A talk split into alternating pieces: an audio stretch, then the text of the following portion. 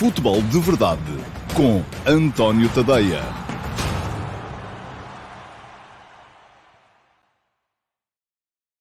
Ora, então, olá, muito bom dia a todos e sejam muito bem-vindos ao Futebol de Verdade de sexta-feira, dia 5 de março de 2021. Uh, primeiro queria deixar-vos uma hum, notícia. Uh, amanhã não vamos ter Q&A.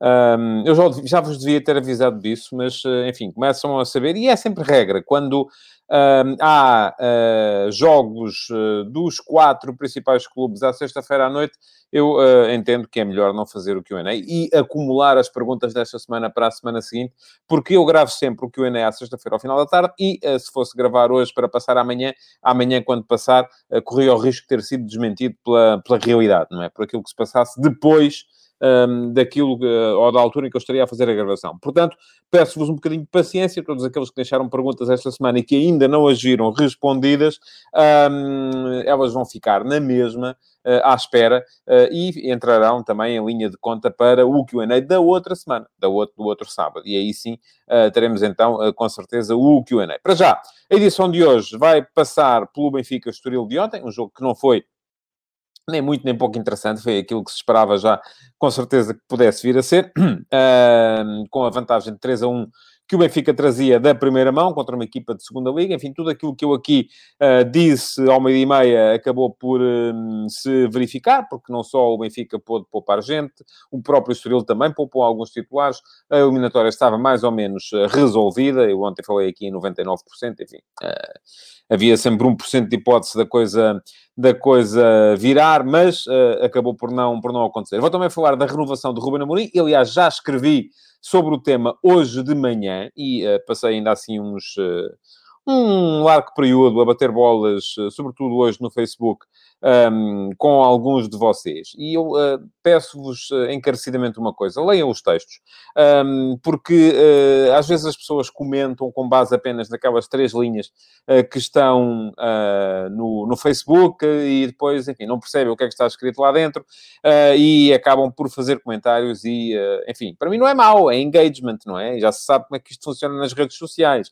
Se a malta não percebe, vai lá, escreve uma coisa, eu vou lá e comento também a dizer, é pá, olha, não é bem assim, e a malta depois vai dizer, ah, mas não sei, enfim, é tudo engagement e acaba por ser bom, com certeza, para o ranking da página em termos de Facebook. Mas é chato porque gera alguns mal entendidos, portanto, leiam os textinhos, não custa nada, são textos rápidos, são textos de uh, quatro minutinhos de leitura e antes de escreverem os vossos comentários, vão lá e deem, é só ler, são quatro parágrafos, não é mais do que isso, um minuto cada parágrafo, é um instante, chegamos ao fim e estamos todos muito mais habilitados para conversar sobre o tema, ou pelo menos vocês estarão mais habilitados para rebater aquilo que são as minhas opiniões e como eu acabei de dizer há bocado a um uh, uh, leitor, as minhas não valem mais do que as vossas. Zero, é igual. Uh, agora, é, a minha, é o meu trabalho emiti-las e depois pode ser o vosso usufruto lê-las, pode ser o vosso, a vossa vontade rebatê-las e eu estou cá e estarei sempre, enquanto puder e tiver tempo para isso, para dialogar convosco e para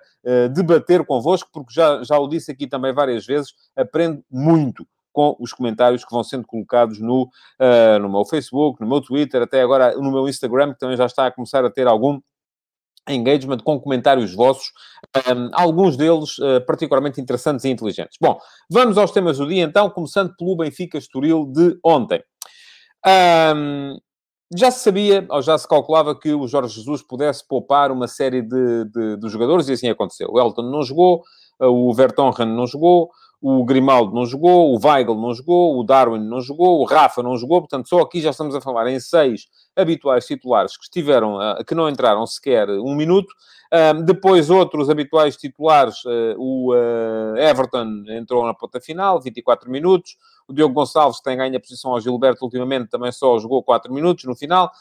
Um, Tarapti e Seferovic, que são assim, vamos lá ver, meios titulares, também só entraram na ponta final do jogo. E, portanto, foi um Benfica muito alternativo aquilo que se viu ontem no Relvado da Luz, a jogar contra o Estoril. Acontece que o Estoril, no Estoril, o Bruno Pinheiro também uh, abdicou de vários titulares, e eu também já tinha antevisto isso aqui uh, ontem. O Estoril vai ter um jogo muito importante nos próximos dias, contra o Feirense, um jogo do qual pode depender, e muito, aquilo que é o verdadeiro objetivo da, da equipa da linha, uh, que é subir de divisão. Uh, já pareceu estar mais fácil. O Estoril, houve uma altura em que teve uma vantagem uh, bastante consolidada uh, sobre o sobre os adversários, neste momento a coisa está, está mais renhida, está mais tremida. Vamos ter ainda luta, com certeza, pelos dois lugares de subida de, de divisão. Um, e aquilo que aconteceu foi que o próprio Estoril também abdicou de alguns, de alguns jogadores. Uh, porque, com certeza, a ideia estava noutro, estava noutro jogo. Diz-me o António Ferreira que o Estoril tirou lugar a equipas que estariam melhor na meia-final da taça, se eu não acho, quase sem vontade. Não é tanto essa questão. Eu acho que isso ter-se avolumado, enfim, vontade não me parece de todo que tenha havido. Pode ter havido hum, alguma gestão de uh, investimento uh, relativamente àquilo que são as principais armas da equipa, uh, mas não vontade, não. Não me parece que houvesse falta de vontade. E depois tirou lugar a equipas que se calhar quereriam mais estar lá, enfim, se tirou foi porque lhes ganhou. Uh, e, portanto, se lhes ganhou, esteve lá com todo, com todo o mérito. Agora, sobretudo depois de ter perdido a primeira mão por 3 a 1, uh, ir ao Estádio da Luz e a necessitar de ganhar ao Benfica por 3 a 0, enfim, o Benfica pode estar mal, mas uh, não está assim tão mal e, portanto, não me parece que fosse de todo muito realista ao Estoril estar a gastar argumentos e armas no jogo de ontem e depois, eventualmente, não os ter para um jogo onde um, tem pela frente um objetivo muito mais atingível, que é a subida de divisão um, e a, a entrada na Primeira Liga na próxima época, e já se sabe que disso depende muito daquilo que é o orçamento da equipa, e uh, este Estoril com o investimento americano, está muito centrado nessa, nessa profissionalização, nessa subida de receita, nessa transformação da SAD numa equipa que possa ser ao mesmo tempo competitiva e também um bom negócio. Portanto, uh, os dados à partida estavam um bocadinho lançados neste, neste sentido. Uh, já alguém me disse aqui que gostou muito do, do, do Chiquinho. Uh, o Michel Alves pergunta-me se eu acho que o Tarap tem vindo a crescer como jogador. Enfim, no jogo de ontem não vi nada de extraordinário do, do, do Tarap. É verdade que ele está e está bem no lance do segundo golo, mas é muito aquilo que é o Tarap habitual. Agora, do que é que eu gostei no Benfica ontem? Gostei da... Um, o Benfica baixou, vamos lá, a componente física do seu futebol. Se formos a ver, uh, jogou Servi, que é um, uh, um jogador diminuto, uh, não em termos de qualidade, mas em termos de estatura. jogou Pedrinho, mais um jogador diminuto. Jogou Pizzi, que não é propriamente um, um atleta de grande dimensão física. Jogou Chiquinho, mais um jogador que não é tão forte nesse, nesse ponto de vista. E isso fez com que o Benfica pudesse ser eh, ao mesmo tempo menos físico, menos possante, menos potente, mas mais rápido. E aquilo que se viu eh, na equipa do Benfica ontem, o Benfica fez uma boa primeira parte, criou várias uh, situações de golo, mas aquilo que se viu foi sobretudo a rapidez na troca de passos, na troca de posições, uh, um Benfica muito uh, parecia ligado à corrente, também é verdade que facilitado pelo facto do adversário não estar na máxima força, sim, uh, isto aqui, enfim, a realidade é sempre um misto de muita coisa, não é? Nós não podemos agora dizer, ah, o Benfica só jogou porque o Estoril... Não, não foi só porque, foi também porque, da mesma forma, enfim, eh, tem a ver com o debate a que já vou chegar daqui a bocado sobre a renovação do Rubem Amorim, eh, no qual ele me estava a envolver há bocado no, no Facebook, que as pessoas perceberam uma coisa e eu, eh, na verdade, tinha escrito outra. Bom, as pessoas não tinham lido, portanto não podiam saber, não é o que é que eu tinha escrito. Um, o, o, em relação ao Benfica, bom jogo também do Gabriel, uh, o Gonçalo Ramos respondeu com o golo. Enfim, é aquela questão uh, de, uh, de, ir respondendo com golos, mas tendo sempre poucas oportunidades, como tem tido poucas oportunidades o Chiquinho, como tem tido poucas oportunidades o Pedrinho, como tem tido poucas oportunidades o, uh, o Servinho, apetece quase chamar-lhe Servinho, não é? O Chiquinho, o Pedrinho, o Servinho. Um, mas a verdade é que uma equipa só pode ganhar os jogos que lhe aparecem pela frente, não é? E não... podemos agora dizer, ah, se os adversários fossem mais fortes, o Benfica parece de facto, conforme diz o Jorge Jesus, estar a meter a cabeça de fora. Ganhou 2-0 ao Rio Ave, com um jogo que não foi fantástico, bem pelo contrário, a primeira parte até podia sair a perder para o intervalo. Ganhou 2-0 ao Estoril, um jogo mais bem conseguido, mas também contra um adversário menos forte. Uh, mas é tal coisa. Benfica uh, só pode, uma equipa só pode ganhar os jogos que lhe aparecem pela frente. O Benfica ganhou os últimos dois, uh, claramente, sem sofrer golos. Se conseguir ganhar a Bessade, na próxima jornada da Liga, consegue três vitórias consecutivas, algo que já não lhe acontecia desde o período entre novembro e dezembro, e que foi, na altura, a quarta vitória, esteve quase a acontecer, não aconteceu, porque o Benfica empatou em Liège contra o Standard.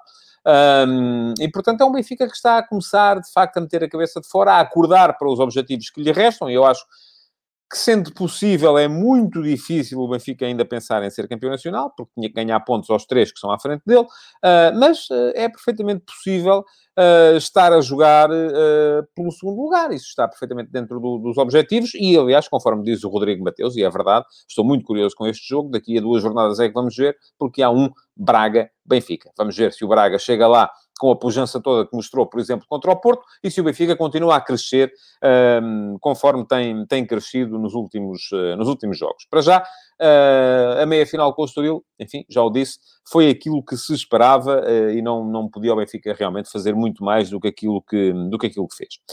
Bom, hoje há Sporting Santa Clara, é um jogo particularmente importante, como vão ser todos para o Sporting daqui até ao final do campeonato. O Sporting restam-lhe 13 jogos esta época, 7 eh, deles em casa, 6 deles fora de casa. Já sabe o Sporting que, para ser campeão, mesmo que os outros ganhem tudo e mais alguma coisa, uh, à partida bastar-lhe a ganhar 10 desses 13 jogos, uh, desde que um dos jogos que perca não seja contra o Braga ou que perca por apenas um gol, porque ganhou por dois em casa ao Sporting Clube Braga, e mesmo que o Braga ganhe tudo daqui até ao final e o Sporting ganhe 10 jogos e perca 3, acabariam iguais em pontos e, portanto, aí funcionaria o confronto direto. Um, mas eu concordo com isto que diz o Márcio Rocha e que vou ler. O Santa Clara será um dos maiores testes ao Sporting até ao final, porque esta semana falou-se de muito que não apenas o jogo, é verdade, empate no Dragão, resultado da exibição, falsos elogios, renovação da Morim e o Santa Clara está em crescendo. Está, de facto. O Santa Clara é uma equipa muito competente. É isso que o Sporting tem que ter em conta. O Santa Clara, perdão, o Santa Clara ainda muito recentemente fez a vida negra ao uh, Sporting Clube Braga. Uh, perdeu por 1 a 0 nos Açores, mas uh, justificou outro resultado. O Santa Clara já ganhou em Braga na primeira jornada do campeonato. Uh, o Santa Clara empatou em casa contra o Benfica. Uh, perdeu com o Sporting, mas perdeu à tangente. Perdeu com o Porto também. Mas é uma equipa uh, que, como têm sido quase sempre as equipas do Daniel Ramos, muito sólida do ponto de vista defensivo, muito competente na forma de se defender. É verdade que perdeu o seu principal goleador, mas já encontrou. Uh, maneira de superar essa, essa lacuna. Eh, é uma equipa que está melhor, conforme o Ruben Amorim disse, e eu concordo também, no processo de construção, eh, desde a inclusão do Morita na, na, na no, no meio-campo. Eh, e, portanto, é uma equipa que, além de ser muito sólida do ponto de vista defensivo, vai enfrentar um Sporting após uma semana em que há o risco real e efetivo da equipa do Sporting se ter dispersado. E em que, além do mais também, conforme alguém já aqui uh, escreveu, o Sporting vai aparecer sem o Pedro Porro, uh, que se lesionou, se magoou e não jogará agora com o Santa Clara, nem na próxima semana contra o Tondela. Em princípio, mais um jogo complicado, como vão ser todos, já o disse aqui, do Sporting até final, pelo menos até o Sporting uh, conseguir atingir o objetivo a que se propõe neste momento. Ou melhor, não se propõe, mas toda a gente sabe uh, que, um, que é isso que, que, que, está em causa. Vai jogar, em princípio, João Pereira, vai ser um bom teste ao João Pereira. Ainda não vi o João Pereira, porque ele ainda não o fez, fazer um jogo inteiro pelo Sporting. Curiosamente, tinha o visto pouco antes dele vir para o Sporting fazer um jogo pelo, pelo Trabzonspor, no Campeonato Turco, uh, e achei que ele estava bem, que ele estava solto, estava em boas condições. Veremos. Uh, não é com certeza o jogador, com a idade que tem, uh, para ir jogando sucessivamente. Há de ser um jogador mais temperado do ponto de vista da, da, da do entusiasmo, uh, da, da capacidade ou da, das vezes em que ele perdia a cabeça e se excedia em algumas reações, portanto, com a veterania também há de vir isso, com certeza. Um, e uh, não me parece que seja, enfim, está melhor servido o Sporting neste momento do que estava antes dele chegar, da alternativa para o Pedro Porro. Mas o Pedro Porro é, de facto, muito importante uh, para o jogo do Sporting, uh, para o processo ofensivo do Sporting.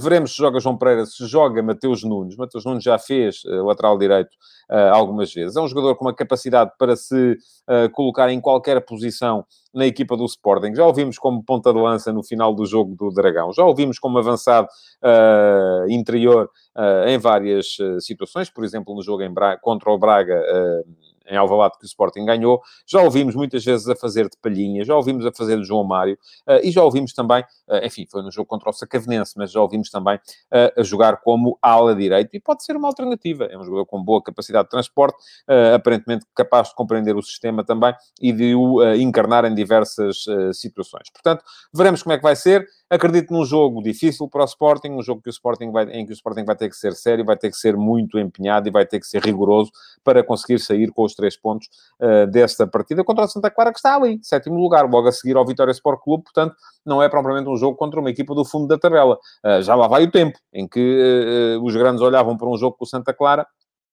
e diziam, enfim, está ganho.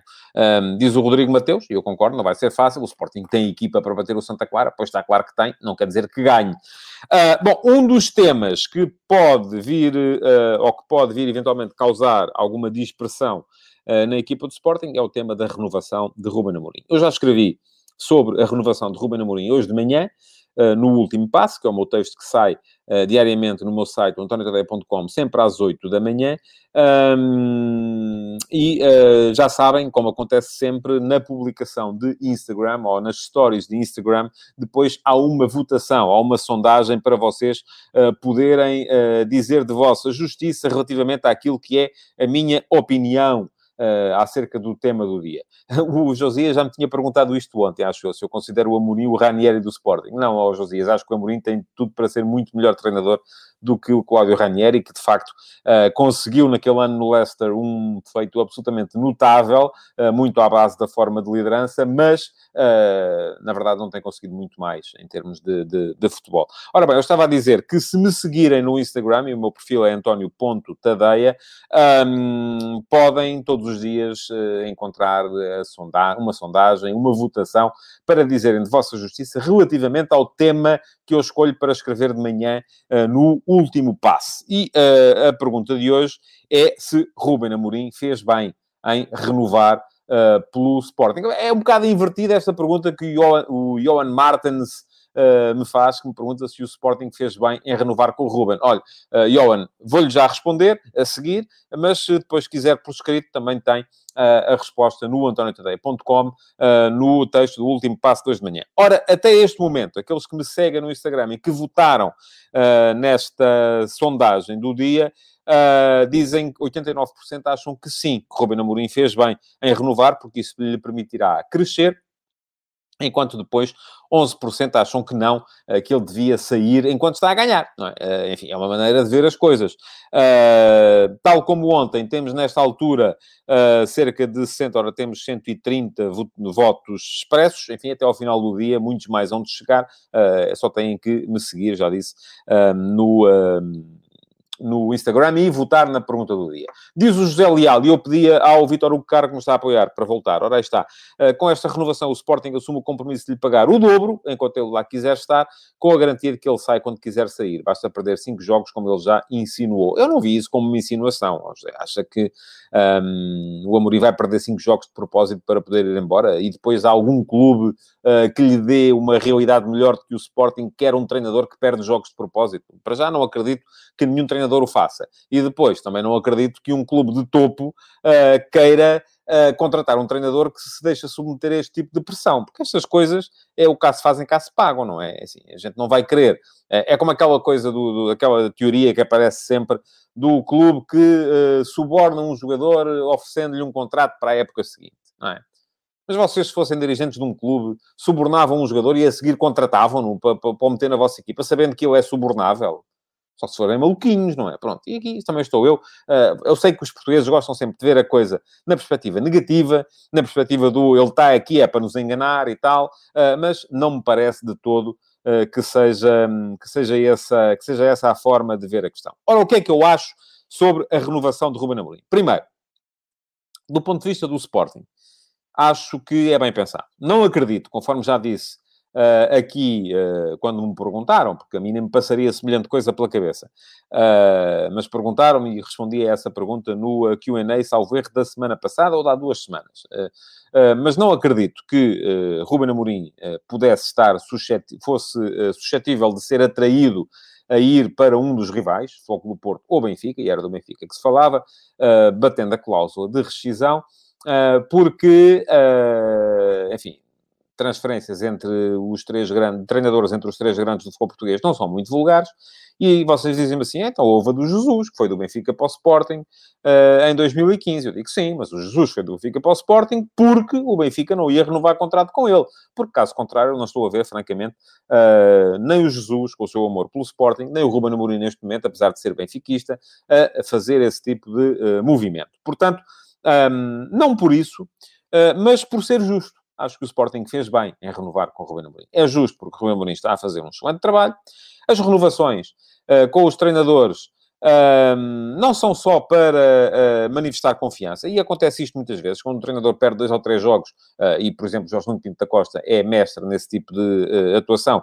Quando um treinador perde dois ou três jogos, o presidente chega e renova o contrato com ele para passar a mensagem, tanto para os sócios como para o balneário, de que este é o nosso homem, e, portanto, escusam de estar a pensar que ele vai embora, porque não vai, e às vezes até acaba na mesma por ir, mas não por isso, não por achar que Uh, o uh, Ruben Amorim pudesse estar sujeito a mudar-se para o Benfica ou para o Porto, mas uh, por achar que é justo e que o Sporting assim de facto se protege melhor. Eu há um ano achei, e continuo a achar, tendo em conta os, os, o, aquilo que se conhecia na altura, que o Sporting pagou demais por Ruben Amorim, que era uma loucura pagar 10 milhões de euros por um treinador que tinha feito uh, uma dúzia de jogos uh, ao mais alto nível pelo Sporting Clube Braga.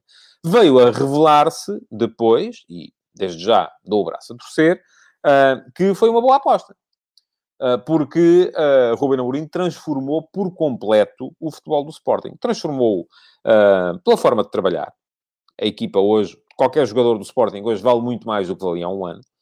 Um, transformou-o pela forma de comunicar, uh, transformou-o pela liderança uh, que tem sido capaz de impor uh, no, no balneário e transformou-o ainda um, pela forma como a equipa está a ganhar jogos e é, neste momento, para mim, o principal candidato a vir a ser campeão nacional. Quer seja, quer não seja, os méritos do trabalho estão lá.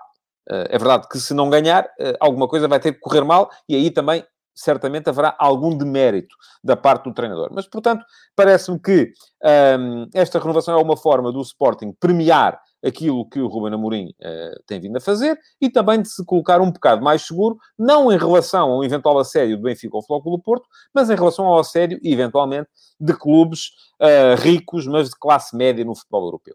Uh, e foi essa questão que as pessoas que vieram uh, comentar, ou que algumas pessoas que vieram comentar no, no Facebook não perceberam. Uh, porque eu disse que o Ruben Amorim devia, porque aqui é a outra parte da questão, é, e o Ruben Amorim fez bem ou não? Enfim, se pensarmos assim, o Ruben Amorim, se for campeão no final desta época, uh, teria aqui a oportunidade ideal para sair, uh, porque saía a ganhar, e já se sabe que isto é como em tudo, deve-se sair das coisas quando se está a ganhar. Ruben Amorim, na próxima época, vai colocar em, em, em, em jogo vai colocar na mesa, empurrar para a mesa o título se o vier a ganhar este ano. Se ganhar o título este ano, para o ano vai ter que o pôr na mesa. Ele vai ser jogado outra vez. Uh, portanto, o que é que seria mais inteligente para ele? Era sair depois de ter ganho ou era ficar e arriscar-se a perder o próximo campeonato? Porque não se sabe que equipa é que o Sporting vai ter, os adversários provavelmente já estarão mais atentos à forma de jogar do Sporting, um, é difícil uh, conseguir ganhar duas vezes seguidas sem se ter uma superioridade claríssima sobre os, os adversários, e, portanto, um, poderia haver essa tentação do Ruben sair. Até porque, ouça, uh, houve muita gente que me acusou também de estar aqui a entrar nas campanhas, uh, que é tudo mentira, que o Newcastle e o Leeds não estão nada... Eu sei lá se estão interessados ou se não estão, eu não disse nada disso. Agora, o que eu sei é que uh, é muito fácil para qualquer treinador que tenha um empresário que saiba somar 2 mais 2 e tenha a quarta classe completa, nem que seja feita à noite, uh, depois de ser campeão em Portugal, conseguir arranjar um clube de meio da tabela na Premier League, na, na, na, no, na Série A, na Liga Espanhola, sendo um treinador que ainda por cima fala a língua, enfim, se calhar com o Jorge Jesus, como não fala inglês, era mais difícil. Mas sendo um treinador que ainda por cima fala a língua, volto a dizer, qualquer empresário que tenha a quarta classe feita à noite e saiba fazer contas de somar 2 mais 2, consegue fazer isso. E não estou a dizer que é o caso do empresário do Ruben Amorim, atenção, hein? nada disso. Só estou a dizer que é fácil. Portanto, eu quero lá saber se é verdade que o Newcastle quer o Ruben Amorim, se é verdade que o Leeds United quer o Ruben Amorim, ou se é verdade que o uh, uh, campeão da Cochichina quer o Ruben Não me interessa nada. A única coisa que eu disse foi, seria fácil fazer essa transferência. Agora, seria inteligente? Eu acho que não. Porque, e atenção, houve muita gente que me veio acusar uh, no, no Facebook, houve algumas, que sem ler o texto, lá está, uh, porque eu disse que o Ruben Amorim, um, para ele, o mais inteligente é fazer aquela coisa que se faz no jogo também, que é agora é o dobro ou nada. Porquê? Porque acredito no potencial do Ruben Amorim. Porque estou francamente surpreendido com o potencial do Ruben Amorim. E assim sendo, eu acho que para ele sair do Sporting, com a possibilidade de, se for campeão este ano, defender o título, uh, mais uma vez, se for campeão ou segundo classificado este ano, jogar a Liga dos Campeões e, sobretudo, ganhar, e foi isso, as pessoas leem aquelas três linhas que aparecem no Facebook, ganhar com um calendário cheio, Uh, se o conseguir, vai conseguir com certeza. Aí já é preciso um empresário uh, que, faça, que tenha mais do que a quarta classe tirada à noite. Tem que ter a escolaridade mínima obrigatória. Mas já vai conseguir com certeza uh, o, ser falado para clubes um patamar acima. E eu acredito que o Ruben Amorim tem capacidade para lá chegar.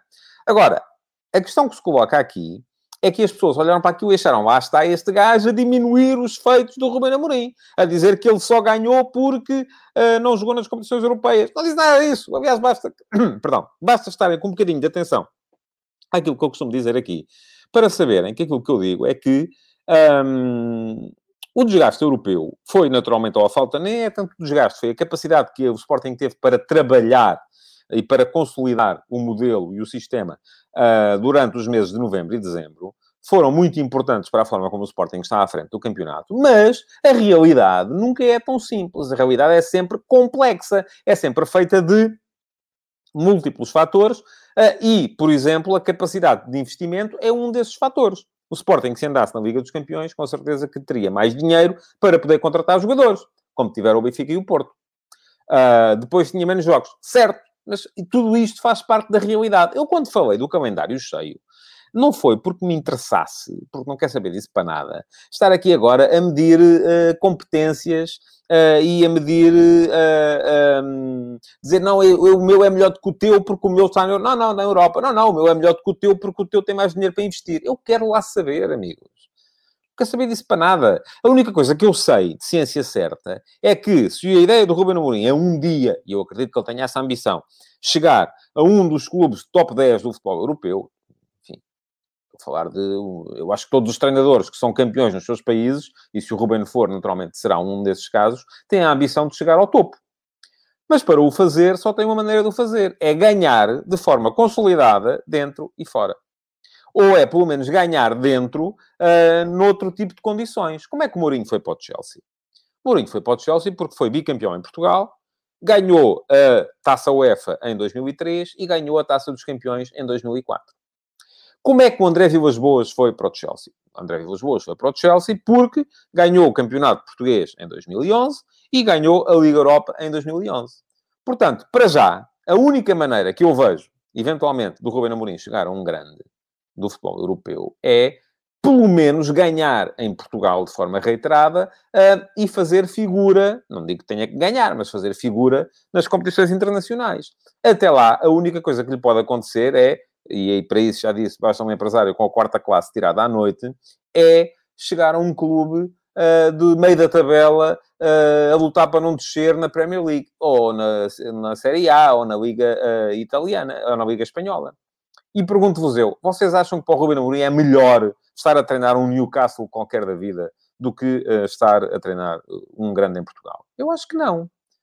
É uma questão de dinheiro. Pronto, então aí está. Essa é a razão pela qual Uh, eu acho que a renovação foi boa para todas as partes e é essa a minha opinião. Bom, vamos ter jornada interessante, já falei aqui do jogo de hoje, uh, do uh, Sporting de Santa Clara. Podia falar-vos também do Passo de Ferreira Nacional, que é um jogo com certeza também muito importante e em que o Passo de Ferreira vai ter que confirmar, voltar a confirmar as credenciais depois de ter perdido precisamente com o Santa Clara por 3 a 0, claramente, na na semana passada, mas ah, vai haver um, um Gil Vicente Porto particularmente interessante e importante também, uh, porque uh, o Foco do Porto uh, vem da derrota contra o Sporting Clube Braga, é preciso ver como é que vai ser a reação, se vai ser uma reação de revolta e se isso vai ficar expresso em campo sendo que depois a seguir vem o jogo com a Juventus e, portanto, o Porto no sábado vai ter de uh, gerir também um bocadinho isso, o que é que vai meter, qual é o nível de energia que vai meter neste jogo com o Gil Vicente, qual é o nível de energia que vai guardar para o jogo contra a Juventus.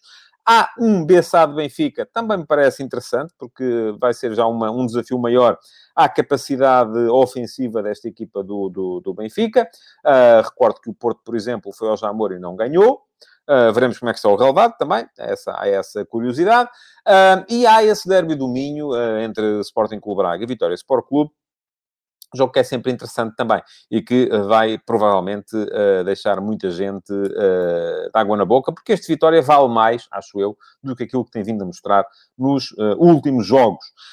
portanto, jornada muito importante, mais uma para o campeonato. Na segunda-feira cá voltarei a estar para vos falar dos jogos deste, deste fim de semana. Para já, tenho alguns pedidos para vos fazer. O primeiro é que uh, coloquem o vosso like nesta edição do uh, Futebol de Verdade. O segundo, que a partilhem. O terceiro, que continuem a comentar e deixar perguntas, porque elas podem ficar válidas para o Q&A da próxima semana.